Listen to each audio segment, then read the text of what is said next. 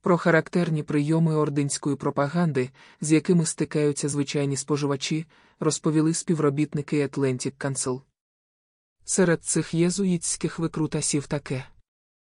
Листковий пиріг від листкового тіста, коли новина, дане, не потребує доказування, тому що опирається на купу гівна, яке вже було до цього опубліковано на якихось смітниках Оркостана і там чекало свого часу.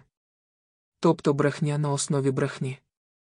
Гебельс витирає шмарклі від досади і тицяє виделкою в око шефу.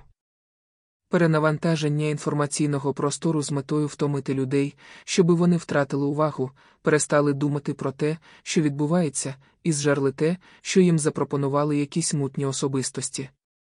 З якимись копіями неіснуючих документів, зміненими, а то й створеними фото і відео. Дуже нагадує перенавантаження української ППО закиданням її всяким мотлохом, з ракетами з болванками, іранськими мопедами, скоро з'являться і китайські. Щоби і техніка, і люди почали припускатися помилок, а деякі ординські з ракети дісталися цілей. Націлювання брехні на різні аудиторії. Може, про одне і те саме, під різним кутом. Ну, наприклад, українцям про те, що біженців з країни Європа вже не чекає, допомоги не надає і відправляє всіх назад додому.